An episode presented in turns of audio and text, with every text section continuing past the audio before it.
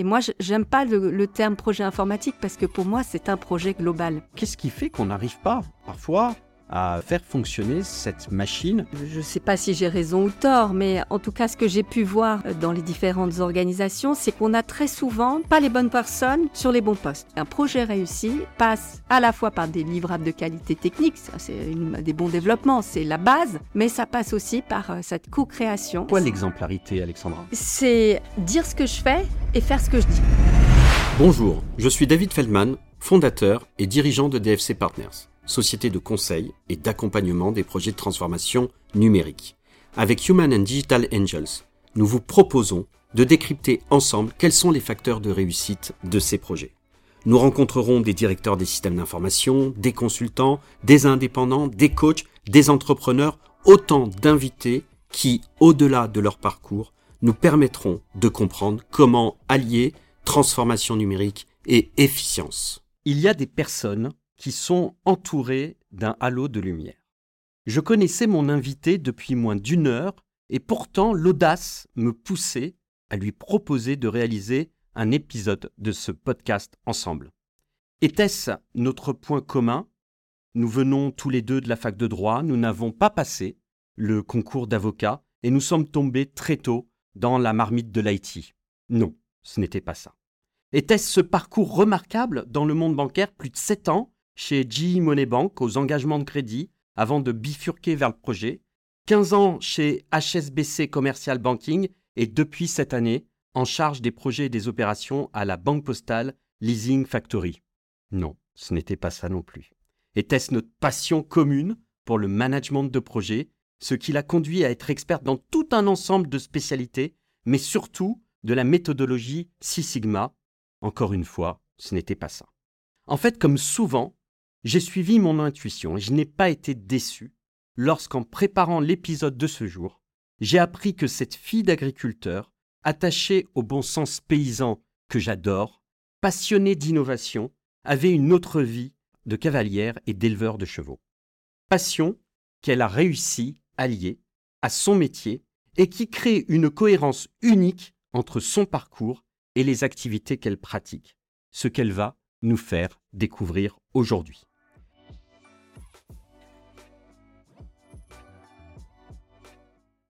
Alexandra Profi, bonjour. Bonjour David. Est-ce que la présentation t'a convenu? Parfaitement. C'est un, même un cadeau.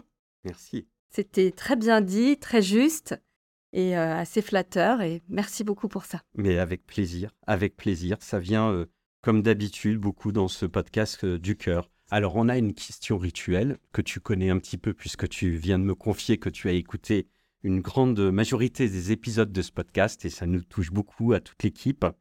Euh, Alexandra Profi, qui es-tu? Alors, c'est la seule chose que j'ai pu préparer pour ce podcast. J'ai réfléchi à quelques phrases d'introduction. Donc, je suis Alexandra Profi, actuellement euh, directrice générale adjointe euh, des projets et des opérations à la Banque Postale Leasing et Factoring depuis janvier 2023. Mais surtout, je suis euh, une femme de 48 ans qui élève seule ses deux garçons de 16 ans et 19 ans, qui a une vie professionnelle passionnante, mais aussi une vie, comme tu l'as mentionné, euh, euh, de passion avec mes chevaux, avec mon élevage, qui a un nom aussi très particulier qui s'appelle l'élevage des Altigots pour Ah, Alexandra, Thibaut et Gauthier, les prénoms de mes deux garçons. super. Voilà. Et donc euh, aujourd'hui, mon leitmotiv, c'est d'arriver à, faire avancer ma carrière, mes équipes et mes chevaux. Vision de l'IT, de leur projet, de, de, leur métier, des projets, de la transformation numérique. Et souvent, cette vision vient d'une vie extrêmement riche, extrêmement diverse, et souvent avec des passions qui sont presque antagonistes par rapport euh, au monde dans lequel on vit. On va en parler parce que la question que je t'ai posée, je t'ai dit, mais Alexandra, la banque, euh, l'IT, les chevaux, et puis quand même une sensibilité parce que j'ai quand même l'impression aussi euh, que tu as un profil euh, peut-être pas hyper actif, mais en tout cas très très actif. Oui, ouais, ouais, ça c'est clair. Je fais pas mal de choses puisque je monte à cheval avant d'aller travailler le matin.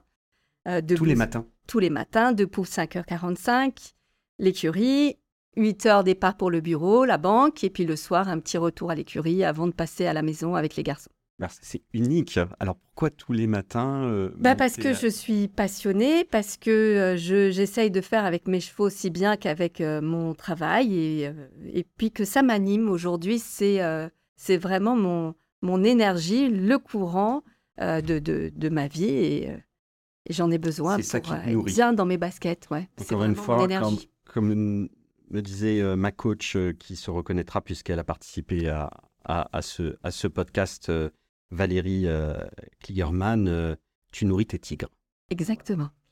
Euh, très bien. Alors, je crois que tu es coach aussi, tu me dis. Oui, tout à fait. Alors, j'ai, par le pur des hasards, eu l'occasion de faire un test qui s'appelle Prédom, qui est la, possibilité en fait de, de, répondre à des questions et ça nous donne des résultats qui sont partagés par un, un coach et euh, dans le cadre de cet exercice, il présente en fait nos préférences professionnelles. Pas notre personnalité, mais plutôt comment on fonctionne, quelles sont nos appétences euh, de fonctionnement par rapport à certaines situations, par rapport à des questions, par rapport à un mode d'apprentissage, de communication. Et euh, j'avoue que j'ai apprécié faire l'exercice déjà pour moi. J'en ai profité pour le faire faire à ma patronne, qui a aussi confirmé que l'exercice était intéressant. Et ce que je lui ai proposé, c'est dans le cadre du euh, développement de nos équipes, euh, de me faire former euh, comme coach et de pouvoir après bah, proposer à nos collaborateurs, sur la base du volontariat, de participer à ce pré-d'homme et de pouvoir se faire coacher et de recevoir finalement ce, coaching personnel totalement gratuit puisqu'il est fait, était fait au sein d'HSBC et j'aimerais bien le développer au sein de la Banque Postale Leasing et Factoring également et de pouvoir accompagner les gens, nos talents, mais aussi les gens qui ne sont pas forcément bien sur, euh, sur leur poste actuel, euh, qui se cherchent, pour essayer, pour moi, ça c'est quelque chose de très important, que ce soit dans, dans les projets ou même dans tout type de fonction, c'est d'avoir la bonne personne sur le bon poste, avec les bonnes compétences. Et donc, euh, j'essaye toujours d'apporter cet éclairage aux collaborateurs. Il faut qu'ils soient volontaires, parce que sinon ça marche pas. Mais les gens, quand ils sont volontaires, ils sont prêts à recevoir ce feedback et prêts après à, se former, à, échanger avec leurs managers, à mieux communiquer avec leurs équipes. Et donc, on trouve finalement des, collaborateurs qui sont mieux positionnés dans l'organisation et par effet rebond, des équipes plus performantes. Alors, avant d'en arriver euh, euh, à un, sujet qu'on va voir dans la deuxième partie de ce podcast, qui est le, lien que tu as fait entre ton métier, ton activité professionnelle et ta passion. Et on va parler d'Eki Coaching, je dis bien, voilà, d'Eki Coaching. Et ça, ça m'a passionné quand on a préparé ce podcast parce que je ne, je ne connaissais pas du tout. Et j'ai vu certains posts sur LinkedIn euh, que la, la, la, la pratique, euh, en tout cas, existait ou se développait. Euh, si on s'en tient dans, dans, ce premier temps de ce podcast au sujet de la transformation numérique des projets, alors tu as une expérience des projets qui est grande, euh, tu as commencé par un sujet qui était très financier, très bancaire, qui était les, crédits. Tu m'as dit être passé très vite sur la partie projet, mais tu n'étais pas, destiné à aller euh, dans l'IT. Euh, et, et, après, effectivement, tu as travaillé sur. il y a une liste sur LinkedIn de tout ce que tu as pu faire comme spécialité qui est, très importante. Donc, c'est déjà une vraie expertise chez toi, le, le, projet et le management de projet. Alors, tout à fait. Et moi, j'aime mieux dire, pour moi, ce ne sont pas des projets IT. Ce sont des projets qui intègrent les systèmes d'information.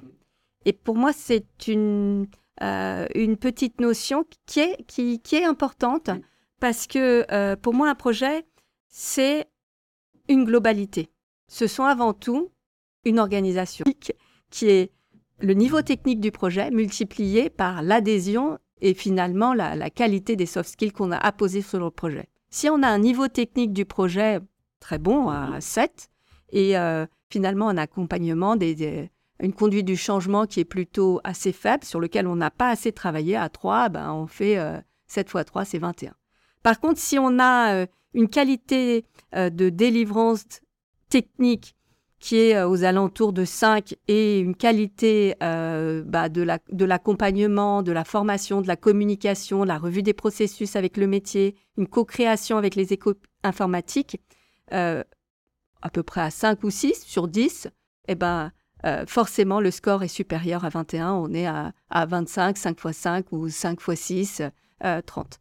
Et c'est supérieur. Et ça, c'est très important de le noter, c'est-à-dire qu'un projet réussi passe à la fois par des livrables de qualité technique, c'est des bons développements, c'est la base, mais ça passe aussi par euh, cette co-création avec le métier. Et moi, j'aime pas le, terme projet informatique parce que pour moi, c'est un projet global.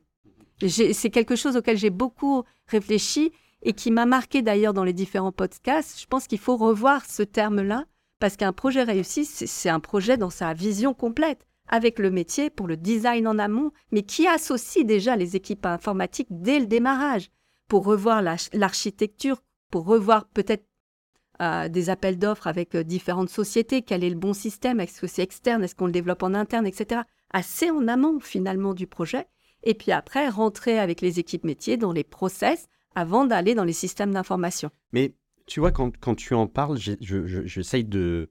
Je, réfléchis euh, à la question suivante et j'ai envie de te poser la question, de te dire, euh, écoute, euh, dans, plein d'autres entreprises, ça ne fonctionne pas. pourtant, ça a l'air d'être du bon sens. Et le bon sens, c'est une notion qu'on a beaucoup échangé tous les deux. Déjà, on a parlé du, bon sens paysan. voilà, on se connaissait pas beaucoup. Hein. Moi, je t'ai parlé de, du bon sens terrien, d'être sur des choses très basiques. Tu m'as parlé toi aussi d'être capable de prendre de la hauteur, d'avoir une vision euh, un peu hélicoptère, hein, je crois que tu avais utilisé. Euh, mais quand, tu... Moi, je suis convaincu par ce que tu viens de dire. Et bien entendu, il y a un aspect humain qui parfois peut être, difficile à gérer. On, va peut-être en parler.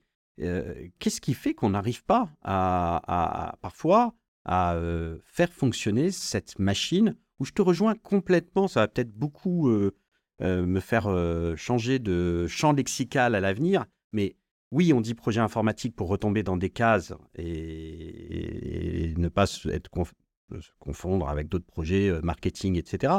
Mais, un projet, c'est d'abord une aventure humaine. C'est d'abord une aventure humaine. Et d'ailleurs, quand le projet, même quand il a des difficultés et qu'on arrive à les surmonter, on crée des liens qui vont parfois au-delà du lien professionnel. Parce que mène des combats ensemble qui sont des combats où on va chercher dans nos tripes, dans nos émotions. Voilà, moi je ne comprends pas parfois d'où vient ce problème d'efficience. Euh, tu as vécu ça dans de grandes entreprises, tu peux peut-être, euh, as peut-être ton analyse sur le sujet. Alors, je ne sais pas si j'ai raison ou tort, mais en tout cas, ce que j'ai pu voir euh, dans les différentes organisations, c'est qu'on a très souvent pas les bonnes personnes sur les bons postes. Un directeur de programme ou de projet nécessite certaines compétences. S'il n'a pas ces compétences, il peut mener le projet à, sa perte, hein, ça c'est clair. Donc, il faut le bon casting. Ça, c'est la première chose. Ensuite, il faut une tête de pont et pas deux, trois, plusieurs, où on ne sait pas finalement qui est le patron. Euh, à la limite, un binôme. Moi, j'aime bien ce terme-là et je crois que la banque postale est en train d'aller vers ça. Euh, un binôme entre euh, le directeur de programme métier et le directeur de programme système d'information. Euh, puisque l'un est responsable de la partie process, métier, produit, euh, formation, conduite du changement, recette, et puis l'autre va être responsable des systèmes d'information.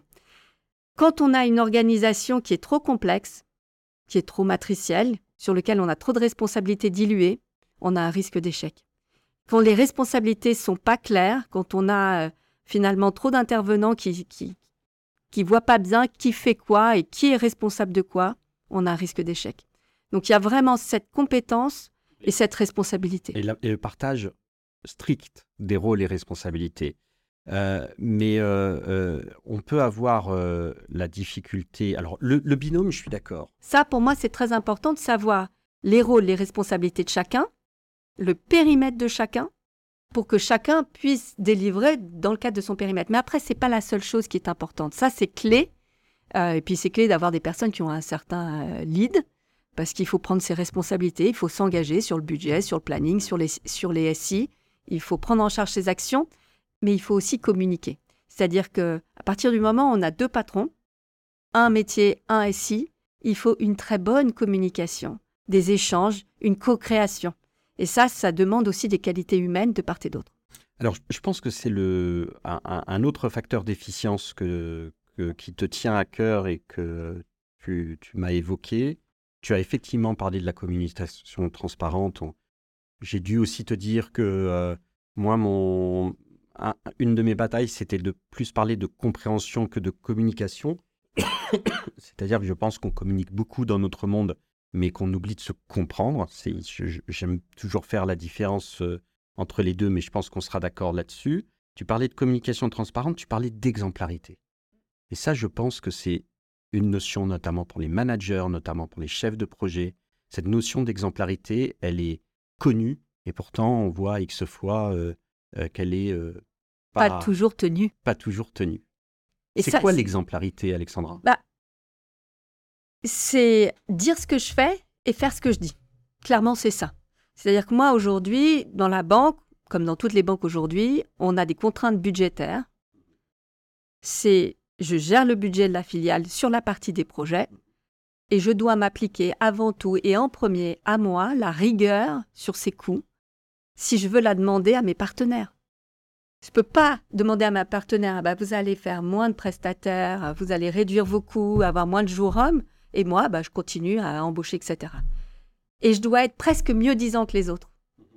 exemplaire là-dessus. Et je demande à mes équipes d'être exemplaires là-dessus. C'est-à-dire, je ne peux pas supporter qu'un de mes chefs de projet me dise Ah ben non, mais là, j'aimerais bien un autre prestataire. Je dis Mais tu n'as pas compris la culture que je veux amener dans cette entreprise. C'est cette exemplarité. Et ça passe par nous. Et ça, c'est très important. C'est vraiment dire ce que je fais, communiquer, être transparent et faire ce que je dis, c'est appliquer derrière et, pouvoir derrière demander à mes partenaires de faire la même chose. C'est-à-dire que je ne peux pas aller leur demander si j'ai pas d'abord balayé devant ma porte.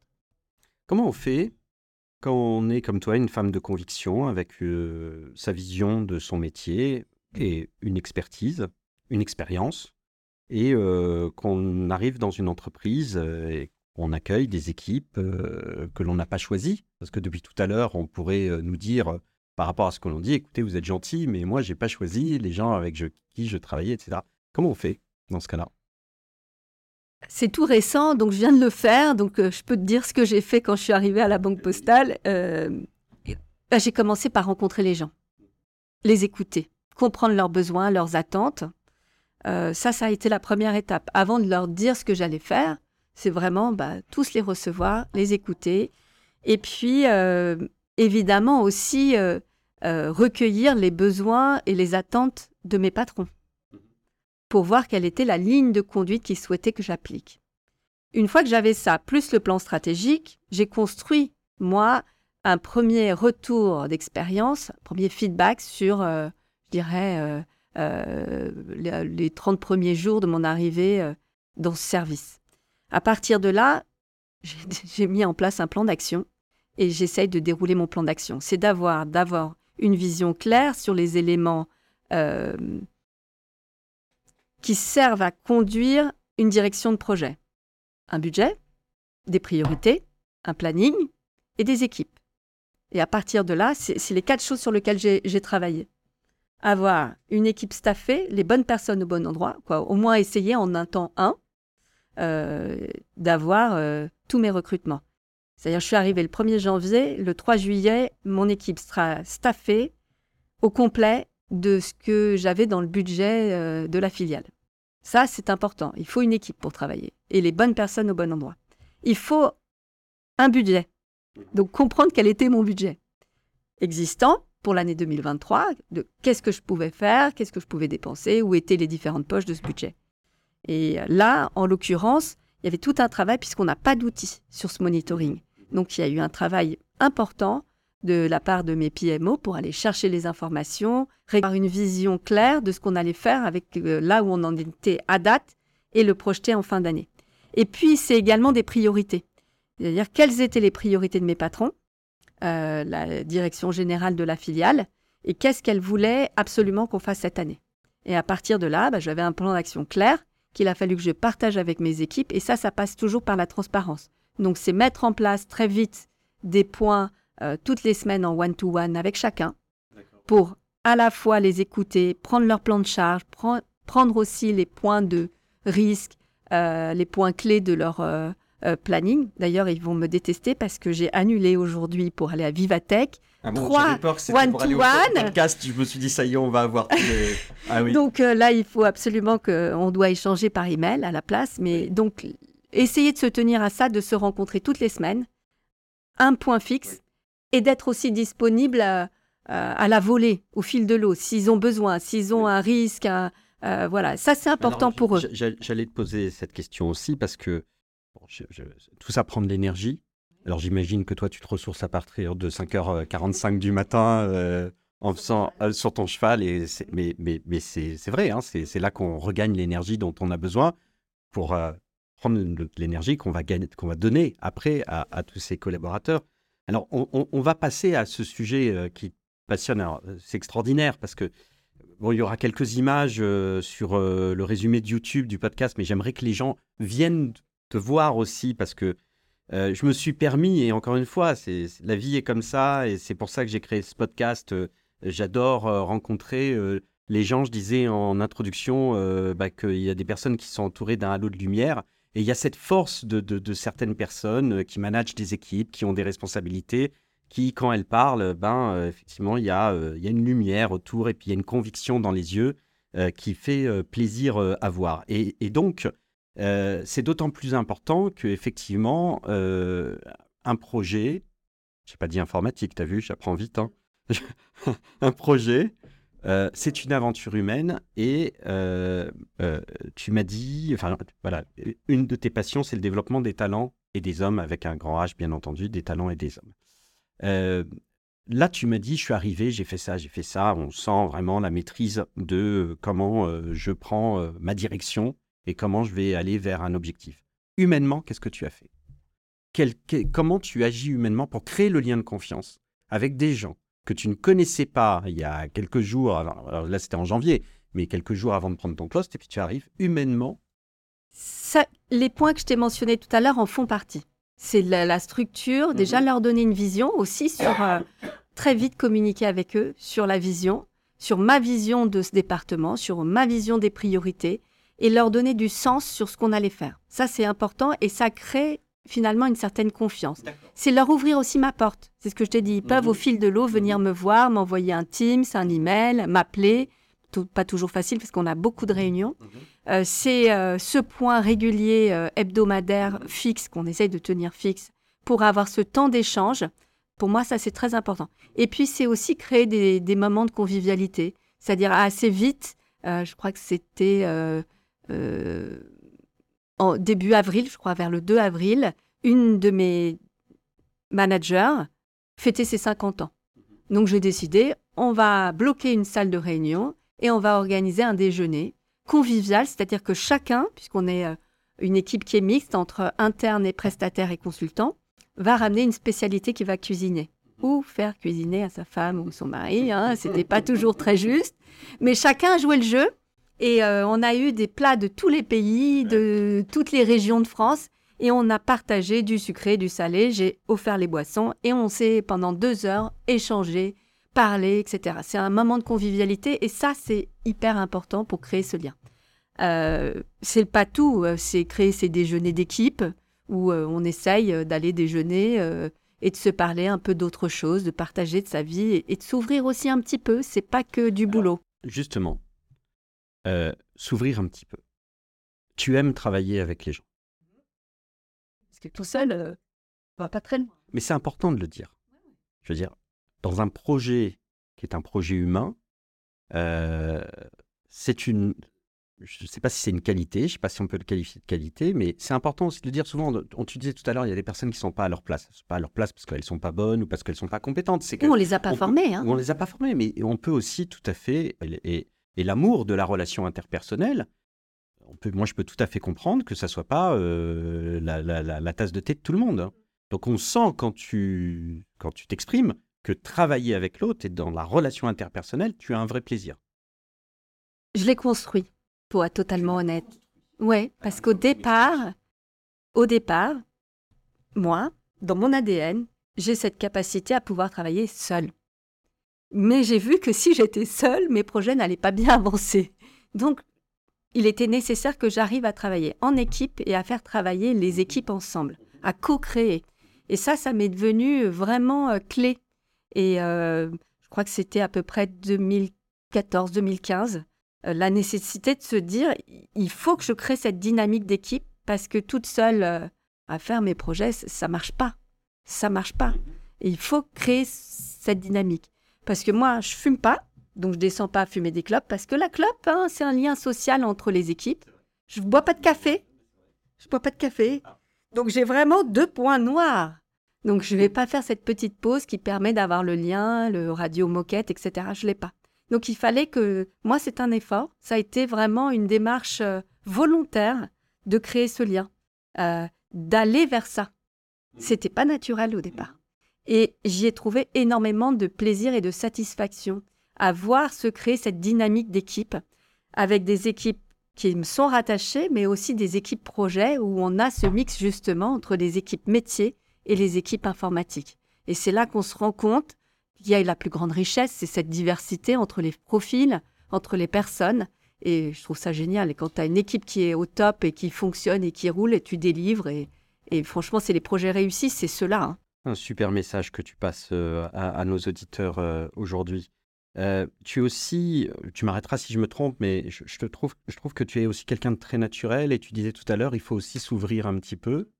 comment on trouve cet équilibre avec des collaborateurs? Moi, je suis persuadé, euh, j'ai pas, trop de filtres avec ma, ma vie privée et, et j'aime bien être assez naturel au bureau comme je le suis dans la vie de tous les jours certains peuvent peut-être penser que c'est pas le meilleur moyen, que justement, il faut mettre une barrière. Il y a le monde professionnel, le rôle de manager ou de, responsable. Tu le vois comment ça? Ça fait partie de, ma réflexion, clairement, mmh puisqu'au départ, j'avais siloté. Et puis, je me suis aperçue que, de, par exemple, monter à cheval, élever seul mes deux garçons, c'est moi. Et le jour où bah, euh, j'ai euh, l'hôpital qui m'appelle parce que j'en ai un qui est tombé en trottinette et qu'il faut que je file en urgence alors qu'on est mercredi et qu'il est 15 heures et que je dois arrêter toutes mes réunions pour partir à l'hôpital, bah, si on ne donne pas ce contexte-là à ses patrons, à ses pairs ou à ses équipes, ça peut ne pas être compris. Alors que si c'est partagé, moi j'ai eu euh, dans mon équipe une collaboratrice qui avait une petite fille avec une maladie auto-immune avec la nécessité d'aller régulièrement à l'hôpital, Necker, des enfants. Euh, donc, c'est des rendez-vous qui se prennent très longtemps à l'avance et qui doivent être tenus parce que s'il est loupé, bah, il faut attendre à nouveau peut-être deux mois, trois mois. je savais que le jour où elle allait à l'hôpital ou deux jours avant, elle était mal.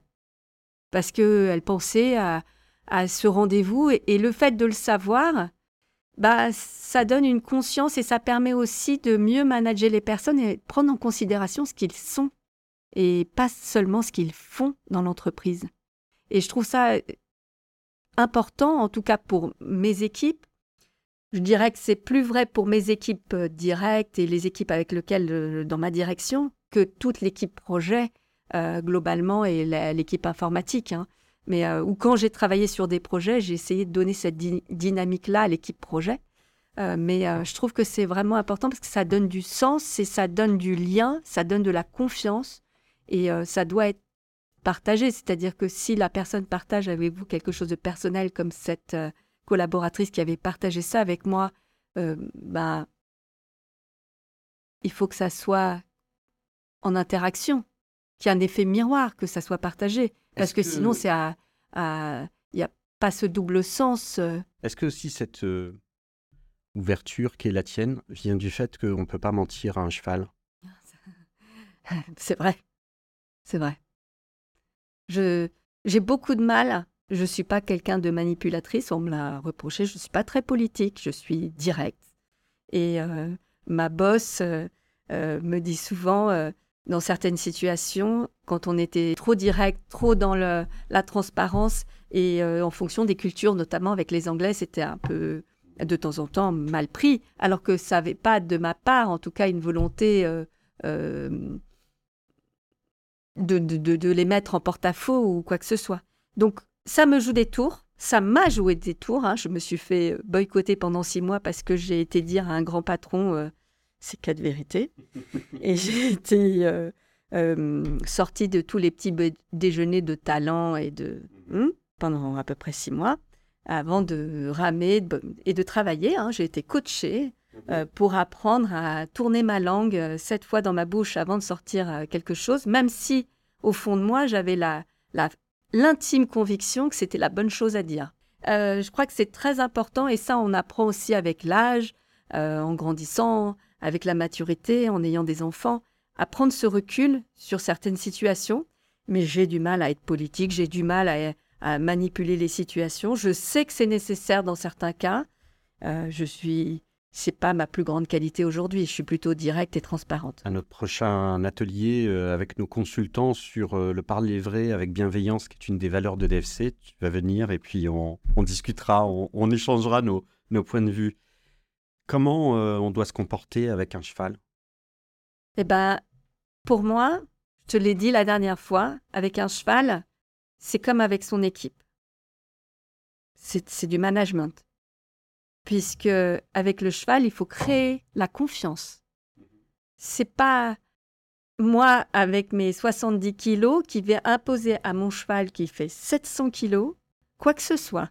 S'il veut me foutre par terre, et je le dis volontairement comme ça, en deux secondes, il le fait. Et c'est déjà arrivé qu'il le fasse. Sans le vouloir. Et en général, il se retourne et il vient me chercher et parce qu'il ne comprend pas pourquoi je suis descendue en route, mais euh, voilà, c'est vraiment ce, euh, cette analogie entre le management et l'équitation. Pour moi, elle, elle prend tout son sens. Et d'ailleurs, je t'avais dit quelque chose, c'est que en latin, managere, c'est emmener son cheval au manège.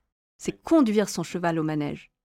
Donc il y, avait, il y a dans tous les termes de l'équitation d'un rapprochement avec le management des équipes. Tu m'as dit, la pratique du cheval, c'est le miroir de son. Exactement. C'est-à-dire que le cheval, aujourd'hui, communique euh, avec des signaux faibles. Et si on est suffisamment attentif au mouvement de ses oreilles, de ses yeux, de son nez, il plisse son naseau quand il n'est pas content. Il va retourner son oreille et il va montrer avant d'attaquer et tout ça, c'est lisible bien avant l'attaque. Et, pour moi, dans le, management, c'est exactement la même chose. Nos collaborateurs, les humains, ont tous ces, signaux, faibles. Oui, sauf le langage a... non verbal. Hein. Mais oui, sauf qu'on a oublié de s'ouvrir à ça. On a oublié de le regarder. On a...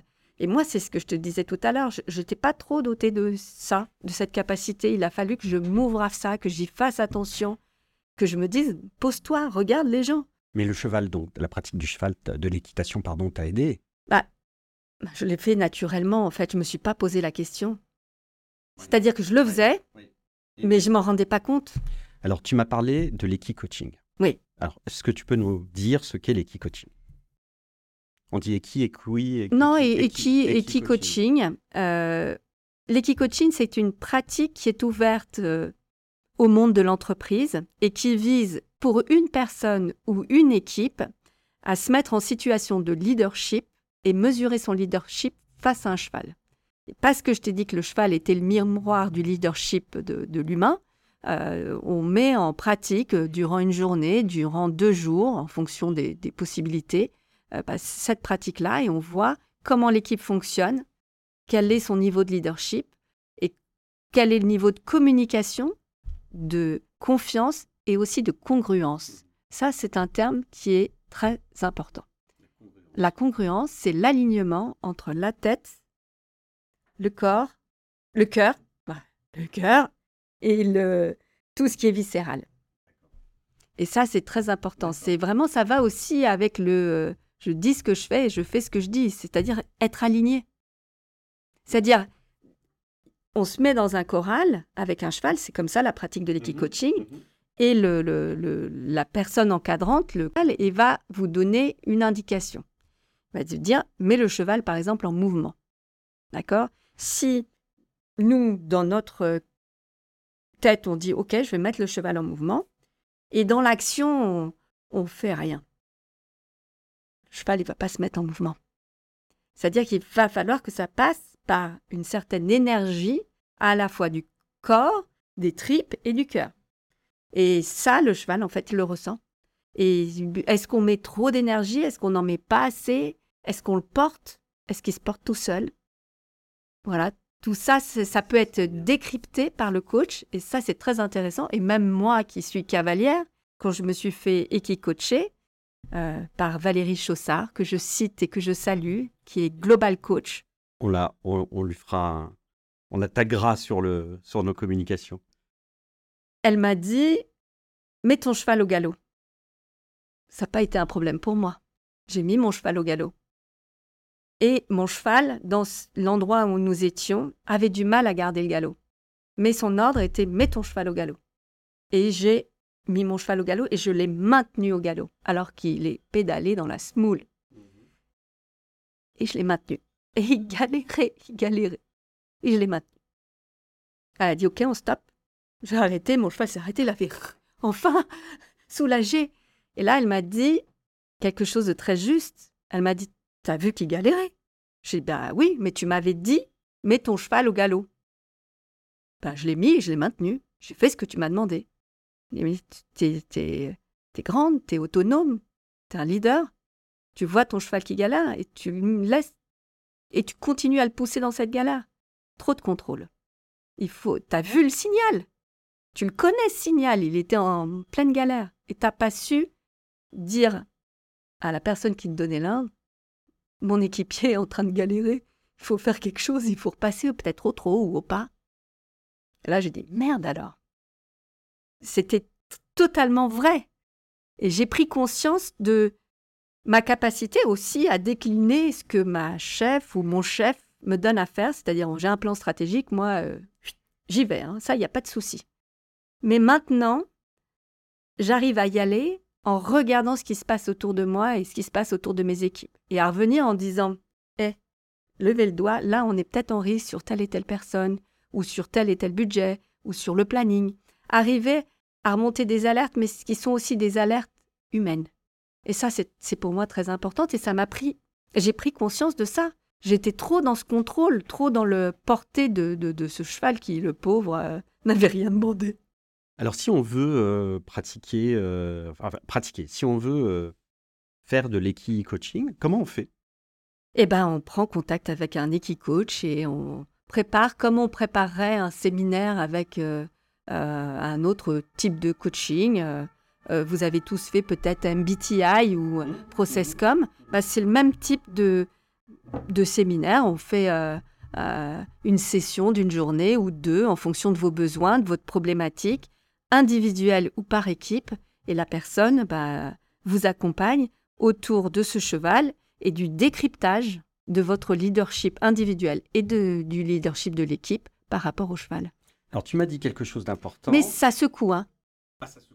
Ça secoue. Bah oui, moi qui étais cavalière, euh, qui je sais ce que c'est qu'un cheval, je sais ce que je lis des équipes, et elle me met ça oui, mais ça secoue au-delà. Euh, ouais, ouais, ça secoue aussi personnellement. C'est pour ça que j'ai voulu en parler, parce que là, quand je t'écoutais euh, de manière très attentionnée, et à un moment, je me dis, mais je, on parle de, de, de, de coaching ou on parle euh, de ce que l'on, de beaucoup de, de, leaders, de dirigeants vivent tous les jours Et, c'est d'où l'intérêt de cette pratique, qui est ce miroir du leadership, et qui donne justement ces clés pour ces managers, ces leaders, ces équipes qui doivent mieux performer ensemble et co-créer, bah, c'est petit, c'est fin, hein, c'est assez fin. Parce que moi, euh, délivrer un plan euh, stratégique, bah, en fait, je sais le faire. Mais si je laisse tout le monde sur le bas-côté parce qu'ils ont trop ramé à côté, c'est quand même embêtant. Et l'équicoaching, on n'a pas besoin de monter à cheval On n'a pas besoin de monter à cheval. On n'a pas besoin de toucher le cheval. Et on peut même avoir des gens qui ont peur des chevaux. Oui, on avait. C'est pour ça que je te pose la question parce que je t'avais dit, mais euh, j'ai absolument envie de faire ça avec mes équipes. Mais euh, je sais qu'il va y avoir des personnes qui vont me dire j'ai peur du, cheval. Il faut juste accepter. Non, vraiment, on n'est pas en contact direct. Donc c'est pas euh, mhm. c'est pas une problématique. sauf les gens qui sont allergiques ou là le poil de cheval. Oui, oui, ça c'est sûr. Faut juste accepter de sortir du périphérique de Paris, de mettre une paire de baskets et, un jean plutôt qu'un costume. Quelles sont les... Alors j'espère que c'est pas une question trop personnelle, mais quelles sont les valeurs que tu as envie de transmettre à tes deux garçons quand on fait euh, ce que tu fais, ton métier, ta conviction, ton implication, le cheval, parce que tu montes, mais tu en, tu euh, aussi, tu as neuf chevaux, qu'on peut le dire. Bientôt, bientôt, bientôt. Peut-être bientôt neuf. Tu as huit, huit chevaux et un en cours de, d'analyse pour acquisition, on va le dire comme ça. Euh, c'est quoi les, les valeurs que tu as envie de transmettre au travers de tout ce que tu fais? Soyez heureux. Trouvez votre voie, soyez heureux.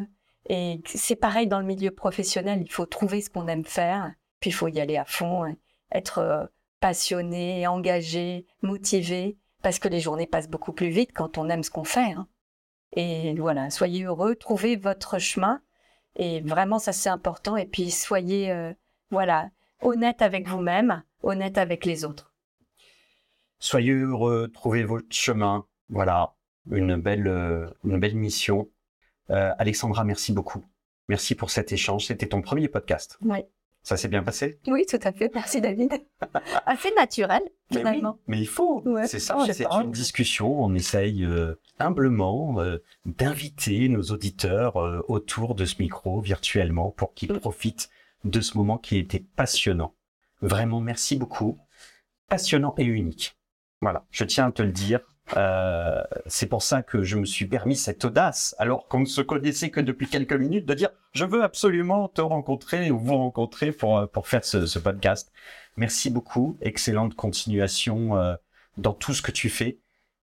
Je sais pas, hein, mais un jour, je, moi, je veux venir avec toi, voir les chevaux, etc. Ça sera passionnant et je, de, ceux de mon équipe euh, qui le souhaitent viendront parce que euh, je trouve ça vraiment unique et passionnant et ce qui nous sort de tous les team building et des tests qu'on a l'habitude de faire. Euh, voilà, là vraiment on sort du cadre. Alors moi, vous le savez, pour ceux qui nous écoutent, je ne dis pas soyez heureux, mais je dis soyez exaltés Merci à tous, merci encore Alexandra. J'espère vraiment que ce podcast vous a plu. D'ailleurs, si vous m'écoutez euh, jusque-là avec Alexandra, c'est qu'il vous a plu. Donc n'hésitez pas à le noter sur les plateformes de streaming parce que les algorithmes aiment ces petites notes. C'est pas très humain, mais c'est comme ça. Ou si encore vous avez encore plus aimé, eh bien de faire un post sur LinkedIn en faisant la promotion de, de cet épisode. Voilà. Merci beaucoup. À très bientôt.